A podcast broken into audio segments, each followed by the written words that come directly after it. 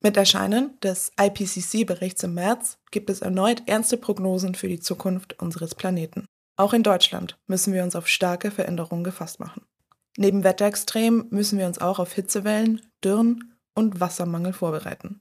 Einen Ansatz dafür gibt es schon. Wie der aussehen kann, erfahrt ihr hier.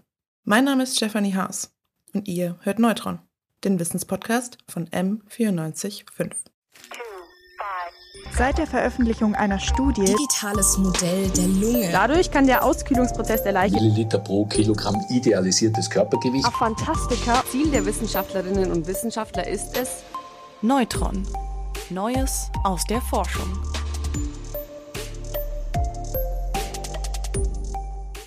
Hier zu Gast bei Neutron ist Andreas Wunsch vom Karlsruher Institut für Technologie. Sein Fachbereich sind künstliche neuronale Netze, aber ich möchte jetzt nicht zu viel vorne wegnehmen. Hallo Herr Wunsch, können Sie sich kurz unseren Hörer und Hörerinnen vorstellen? Ja, hallo Frau Haas. Ähm, vielen Dank für die Einladung. Mein Name ist Andreas Wunsch. Ich bin Doktorand am Institut für angewandte Geowissenschaften am Karlsruher Institut für Technologie in der Abteilung Hydrogeologie. Und ich beschäftige mich jetzt schon seit einigen Jahren während meiner kompletten Promotion eben ganz allgemein mit der Anwendung von KI auf hydrogeologische Fragestellungen mit einem besonderen Schwerpunkt zur Vorhersage von Grundwasserständen. Ist denn dann auch Ihr Hintergrund Geowissenschaften? Genau, ich habe angewandte Geowissenschaften studiert und mich im Master auch in Richtung Hydrogeologie vertieft und bin jetzt eben als Doktorand in der Hydrogeologie tätig. Und äh, im Rahmen ihrer, ihres Doktorandenseins haben sie ja jetzt auch eine Studie zusammen mit zwei KollegInnen veröffentlicht, die ist im Fachmagazin Nature erschienen, richtig? Genau. Ich habe mir die Studie nämlich auch angeschaut und da haben sie ja untersucht, wie der, wie der Klimawandel die Grundwasserressourcen in Deutschland die nächsten 80 Jahre beeinflussen wird. Genau. Da haben wir uns ähm, mit KI-Modellen eben angeschaut, äh, wie sich die Grundwasserstände an ausgewählten Standorten, die über ganz Deutschland verteilt waren, bis zum Jahr 2100 in verschiedenen Klimawandelszenarien ähm, entwickeln könnten. Wieso haben Sie sich denn ausgerechnet dieses Thema ausgesucht? Grundsätzlich ist es so, dass wir immer auf der Suche sind nach neuen innovativen Methoden, jetzt hier speziell im KI-Bereich, die wir auf hydrogeologische Fragestellungen anwenden können. Und ähm, speziell in diesem Fall war es jetzt eben so, dass üblicherweise kann man Grundwasserstandsvorhersagen oder Modellierungen mit ähm, numerisch-physikalischen Modellen machen. Was genau bedeutet das? Das bedeutet, dass man ein dreidimensionales Modell aufbaut mit einer bestimmten Raumzellgröße. Also man kann da unterschiedliche ähm, Größen betrachten, unterschiedliche Genauigkeiten. Das Problem ist, dafür muss man ziemlich genau wissen, wie der Untergrund aussieht. Man muss eine ziemlich gute Modellvorstellung haben. Und deswegen sind solche Modelle häufig lokal, maximal regional. Zum Beispiel gibt es Modelle, die so ungefähr von Basel bis Rastatt so im Oberrheingraben gehen. Das ist schon ein sehr, sehr großes Modell. Das ist sehr aufwendig, das aufzubauen.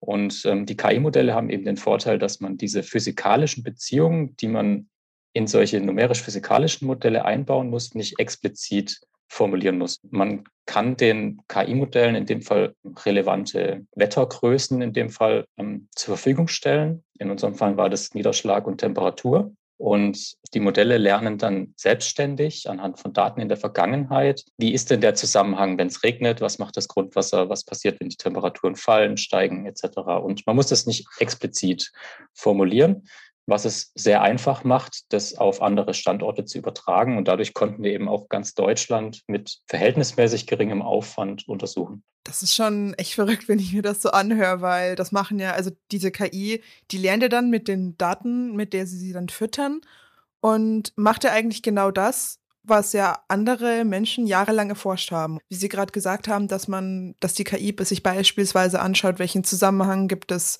mit dem Grundwasser und dem Regen kann man im Prinzip so ausdrücken, genau. Also man kann nicht so ganz genau nachvollziehen, was die KI im Detail lernt. Man kann die Beziehungen im Nachhinein überprüfen, ob das Modell Beziehungen gelernt hat, die unserem Verständnis entsprechen. Also vereinfacht gesagt, wenn es regnet, dann steigt potenziell der Grundwasserstand. Wenn es heiß wird, dann verdunstet mehr Wasser. Das, ähm, das heißt, es ist potenziell weniger Wasser für das Grundwasser vorhanden. Sowas kann man überprüfen. Das haben wir auch gemacht und eben ähm, da auch so sicher zu sein, wie es nur geht, dass unsere Modelle auch korrekt arbeiten. Aber im Grunde hat man eine Blackbox, die man kann da jetzt keine oder nicht so einfach physikalische Beziehungen daraus ableiten. Deswegen braucht man auch weiterhin die Forschung, die es in den letzten Jahren oder Jahrzehnten schon gab. Es ist auch ein heißes Forschungsfeld, diese zwei Dinge zu kombinieren, dass man da eben noch physikalisches Wissen und Randbedingungen in die KI-Modelle mit einbaut. Wie funktioniert das denn an dieser Schnittstelle, dieses Forschungswissen und die KI zusammenzubringen?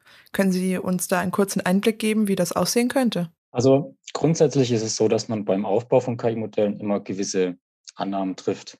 Ähm, bei unseren Modellen ist es ähm, jetzt nicht allzu kompliziert, aber allein schon in der Auswahl der Daten, die wir dem Modell zur Verfügung stellen, treffen wir zum Beispiel die Annahme, dass dieses spezielle KI-Modell, das wir verwendet haben, das waren Convolutional Neural Networks für interessierte und informierte Hörer, die da vielleicht was mit anfangen können. Durch die Auswahl der Input-Parameter, also Niederschlag und Temperatur, treffen wir eben schon die Annahme, dass die ausreichen, um den Grundwasserstand zu simulieren. Das hat an den Standorten, an denen wir das jetzt gemacht haben, auch äh, funktioniert. Und aber nur weil wir Messstellen betrachtet haben, wo das eben genau der Fall ist. Und es gibt sehr, sehr viele Orte in Deutschland, wo zusätzliche Einflussparameter vorhanden sind, die wir eben nicht abbilden können. Ist auch eine ganz wichtige Limitation der Studie, aber da kommen wir vielleicht später nochmal drauf. Und ähm, so physikalische Randbedingungen, da könnte man jetzt zum Beispiel auf die Idee kommen, sowas wie eine Massenerhaltung mit einzubauen. Das heißt, ein physikalisches Grundgesetz, das ähm, fast immer gilt. Und ähm, dann kann man, wenn das erfolgreich kombiniert wird, ähm, eben mit größerem Vertrauen in das Modell sagen, okay, das stimmt, was da wirklich rauskommt und ist nicht so sehr auf dieser Blackbox-Ebene äh, verhaftet. Wo wir jetzt gerade schon das Stichwort rauskommen haben, ich müsste jetzt gleich mal ähm, das Ergebnis der Studie vorwegnehmen, weil ich das so unheimlich faszinierend fand.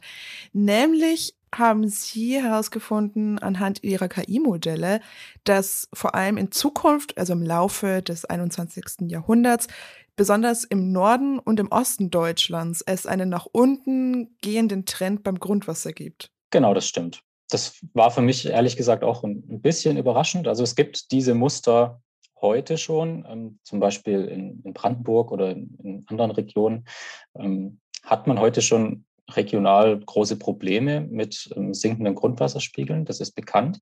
Trotzdem ist es so, dass man bei den meisten Klimaszenarien eigentlich in erst erste Näherung davon ausgehen kann, dass Gegenden, in denen es eher trocken ist, also der, der, der Mittelmeerraum zum Beispiel, da wird es noch trockener.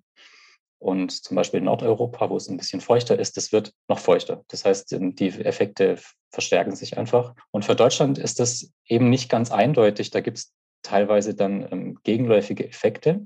Und ähm, ich hätte jetzt im Vorfeld der Studie, da hätte ich zum Beispiel erwartet, dass in Süddeutschland, ähm, dass es da größere Probleme gibt als potenziell in Norddeutschland. Hätte ich auch gedacht. Ich meine, Norddeutschland ist ja auch viel näher am Wasser, ist direkt am Meer und in Süddeutschland, da ist es ja dann vielleicht auch manchmal ein bisschen wärmer. Sie haben es ja vorhin schon gesagt, zu den Oberrheingraben, so Freiburg und so, wenn man daran denkt. Genau, da scheint es aber dann eben äh, doch nicht ganz so ausgeprägt zu sein. Das war eben auch ein, ein wichtiges Ergebnis der Studie, dass man ähm, diese existierenden Muster räumlichen Muster, die man jetzt aus den letzten Jahren kennt, auch aus den letzten besonders trockenen Sommern 2018, 19, 20, dass sich die eben potenziell noch so durchpausen bis zum Ende des Jahrhunderts und auch verstärken können.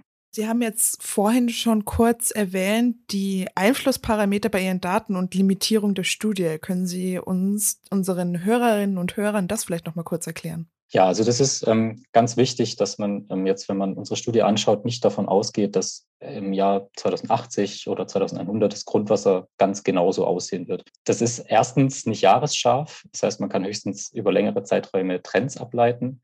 Ähm, aber ganz wichtig ist auch, dass wir nur den klimatischen Anteil der Veränderung in Zukunft ähm, untersucht haben. Was bedeutet der nur den klimatischen Anteil? Das bedeutet, dass wir weitere Einflussfaktoren, zum Beispiel höhere Entnahmen durch den Menschen, sei es jetzt für Trinkwasser, Brauchwasser in der Industrie oder für die Landwirtschaft, das haben wir nicht mit einbezogen, weil da die Entwicklung extrem unsicher ist ähm, hängt auch einfach von politischen Entscheidungen ab. Es ist lokal, regional sehr unterschiedlich, wo, wann, wie viel Wasser entnommen wird und auch in Zukunft entnommen wird. Sowas haben wir deshalb eben nicht mit einbezogen und auch, ähm, dass sich beispielsweise die Vegetation ändert, die Landnutzung ändert. Es werden vielleicht andere Kulturen angebaut.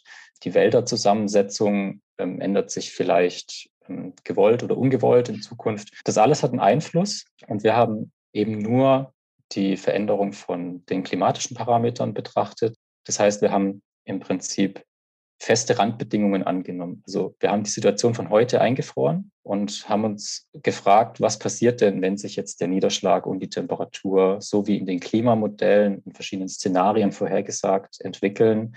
Was passiert dann mit dem Grundwasser? Und da kann man eben dann doch einiges an Langzeittrends und Mustern, räumlichen Mustern, zeitlichen Mustern herauslesen. Jetzt haben wir auch schon ein bisschen drüber geredet, was in Nord- und Ostdeutschland passiert, nämlich zu unserer aller Überraschung, dass es dort einen nach unten gehenden Trend gibt.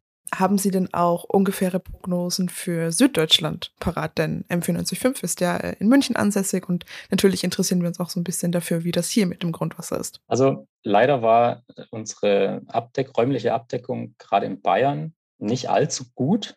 Das liegt vor allem an der relativ komplizierten Geologie man spricht da vom, im süddeutschen Raum in Bayern auch vom Molassebecken. Da ist auch eiszeitlich sehr viel passiert. Im, Im Untergrund ist relativ komplex. Und da haben wir eben gemerkt, dass die Modelle, die wir dort aufbauen konnten, nicht unsere eigenen angelegten Maßstäbe ähm, erfüllen konnten. Deswegen haben wir die eben nicht mit in diese Studie mit reingenommen. Ähm, grundsätzlich ist es so, dass wir relativ nah am Alpenraum durchaus auch sehr, sehr starke Veränderungen, wenn wir jetzt von pessimistischen Szenarien, von negativen Änderungen, also absinkenden Grundwasserspiegeln ausgehen können. Die haben wir da auch gefunden. Aber dieses räumliche Muster war eben erstens nicht so deutlich ausgeprägt, wie wir das in Nord- und Ostdeutschland gesehen haben. Und zweitens waren es eben weniger Punkte, die wir da räumlich untersuchen konnten. Deswegen ist ein bisschen unsicherer die Aussage. Ja, das kann ich natürlich verstehen. Es ist ja auch immer ein bisschen schwierig zu prognostizieren, gerade in Bayern, wo man ja auch eben, wie Sie schon gesagt haben, diese geologischen Besonderheiten hat, die teilweise noch aus der Eiszeit stammen. Und man findet ja immer mal wieder irgendein Grundwasserreservoir oder irgendeine unterirdische Kammer, wo sich ein bisschen Schmelzmasse angesammelt hat. Genau, also ähm, im Großen und Ganzen sind die Aquif Aquifere, also die Grundwasserleiter natürlich bekannt. Aber ja, genau, also die komplizierten Verhältnisse, die ähm, erschweren da die Modellierung auf jeden Fall. Gibt es denn in Zukunft Pläne, auch mehr Daten zum Bereich Bayern zu sammeln oder wird diese, werden diese komplizierten Verhältnisse erstmal längerfristig bleiben? Also es gibt jetzt keine ganz konkreten Pläne zur Fortsetzung der Studie. Das liegt zum einen daran, dass ich das eben im Rahmen meiner Dissertation gemacht habe. Die ist jetzt äh, fast fertig. Das heißt, ich persönlich weiß noch nicht so ganz genau, wo es mich hintreibt in den nächsten Monaten. Ähm, das hat natürlich dann großen Einfluss darauf, ob ich diese oder andere Fragen ähm, in irgendeiner Form weiter bearbeiten kann. Grundsätzlich ist es aber so, dass die Forschung natürlich bei unserem Institut weitergeht. Vor allem die Bundesanstalt für Geowissenschaften und Rohstoffe. Das war mein Co-Autor Stefan Broda, der ist dort tätig. Die haben natürlich Deutschland als Hauptinteressengebiet in dem Fall. Und da wird natürlich auch die Forschung in die Richtung forciert werden. Und ich kann mir gut vorstellen, dass in wenigen Jahren da eine verbesserte Studie vielleicht nachgeschoben wird, wenn man mehr Daten zur Verfügung hat, vielleicht auch weiterentwickelte KI-Modelle mit etwas komplexeren, besseren Methoden verwenden kann. Jetzt haben Sie mir direkt schon eine meiner Fragen vorweggenommen, nämlich einen Ausblick in die Forschung, wie es denn äh, damit weitergehen könnte. Aber mich hätte noch interessiert, so als abschließende Frage, der Klimawandel wird ja auch in Ihrer Studie explizit erwähnt. Können Sie vielleicht kurz noch auf ein paar Zusammenhänge eingehen, was es für eine Auswirkung das auf das Grundwasser haben könnte? Vielleicht zur Einordnung muss ich jetzt noch mal ein bisschen ausholen, ähm, dass man versteht, was wir da überhaupt genau gemacht haben. Also grundsätzlich ist es so, dass wir verschiedene Szenarien betrachtet haben. Die Szenarien haben wir jetzt aber nicht selber ausgedacht, sondern in regelmäßigen Abständen, so circa fünf, sechs, sieben Jahre, kommt eben der Sachstandsbericht des Weltklimarates raus. Da kam jetzt just 2022 der sechste raus und wir haben Szenarien verwendet, der, die für den fünften Sachstandsbericht 2013, 14 etwa kam, der entwickelt wurden. Die nennen sich RCP-Szenarien und beschreiben im Grunde einfach nur, wie sich die Treibhausgasemissionen bis zum Jahr 2100 entwickeln, mit allen Folgen, die da dazugehören, also zum Beispiel Temperaturerhöhungen etc. Das optimistischste Szenario entspricht ungefähr dem Ziel des Pariser Klimaabkommens. Könnten Sie das vielleicht noch mal kurz für unsere HörerInnen erläutern? Ja, da sprechen wir von einer sicheren Erwärmung der globalen Durchschnittstemperatur unter zwei Grad. Da, man hat da immer Bandbreiten mit der Temperatur. Das, daher kommt das 1,5 Grad Ziel. Das liegt durchaus im Bereich dieses Szenarios, aber eben sicher unter zwei Grad. Und ähm, diese Szenarien werden dann in Klimamodellen verarbeitet von Forschungsgruppen weltweit. Und wir benutzen im Prinzip nur den, den ähm, Output dieser Klimamodelle für unsere Modelle.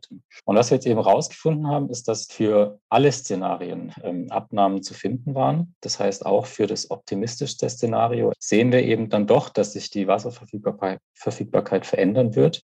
Und da muss man dann auch noch mal kurz den Kontext mit den Limitationen heranziehen. Diese Faktoren, die wir eben nicht betrachtet haben, Entnahmen für Trinkwasser beispielsweise oder für die Industrie, die haben eben einen viel stärkeren Einfluss noch. Das heißt, allein auf Basis des Klimas sehen wir schon Abnahmen und das wird mutmaßlich um ein Vielfaches noch übertroffen. Das heißt, wir müssen uns auf jeden Fall darauf einstellen, dass sich die Wasserverfügbarkeit entsprechend entwickeln wird und wir da ähm, entsprechende Maßnahmen auch gegen treffen müssen. Ich schätze mal, das Schwierige daran ist ja, wenn man eben an die Limitation bei Ihrem Szenario oder bei Ihrer Studie vielmehr beispielsweise denkt, dann genau passende Maßnahmen zu treffen. Das kann man jetzt wahrscheinlich noch nicht, oder? Also die wichtigste Maßnahme ist ganz platt gesagt ähm, der allgemeine Klimaschutz. Das hat einfach die, die größte Auswirkung. Das sehen wir auch in den, in den unterschiedlichen Szenarien, die wir ähm, betrachtet haben. Aber man kann natürlich auch und muss auch in Zukunft ganz konkret im Wasserbereich ähm, Maßnahmen treffen. Das fängt damit an, dass man ja auch jetzt schon regional und lokal in Deutschland äh, Probleme hat mit der Trinkwasserversorgung.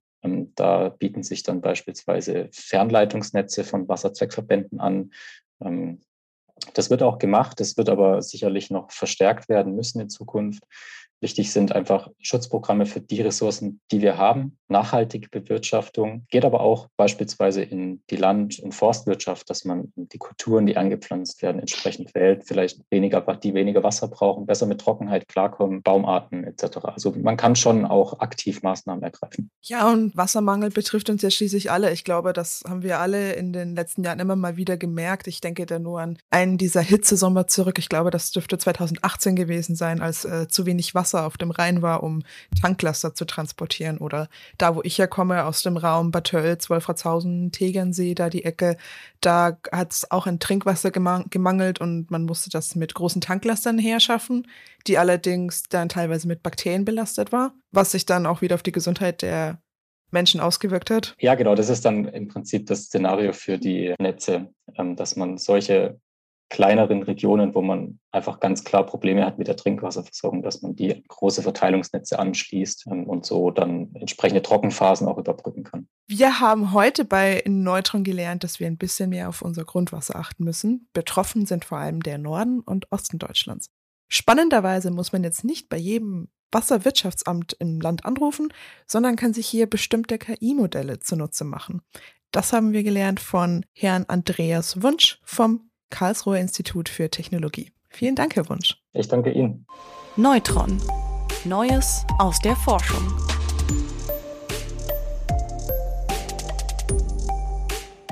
Neutron ist eine M945 Produktion, ein Angebot der Media School Bayern.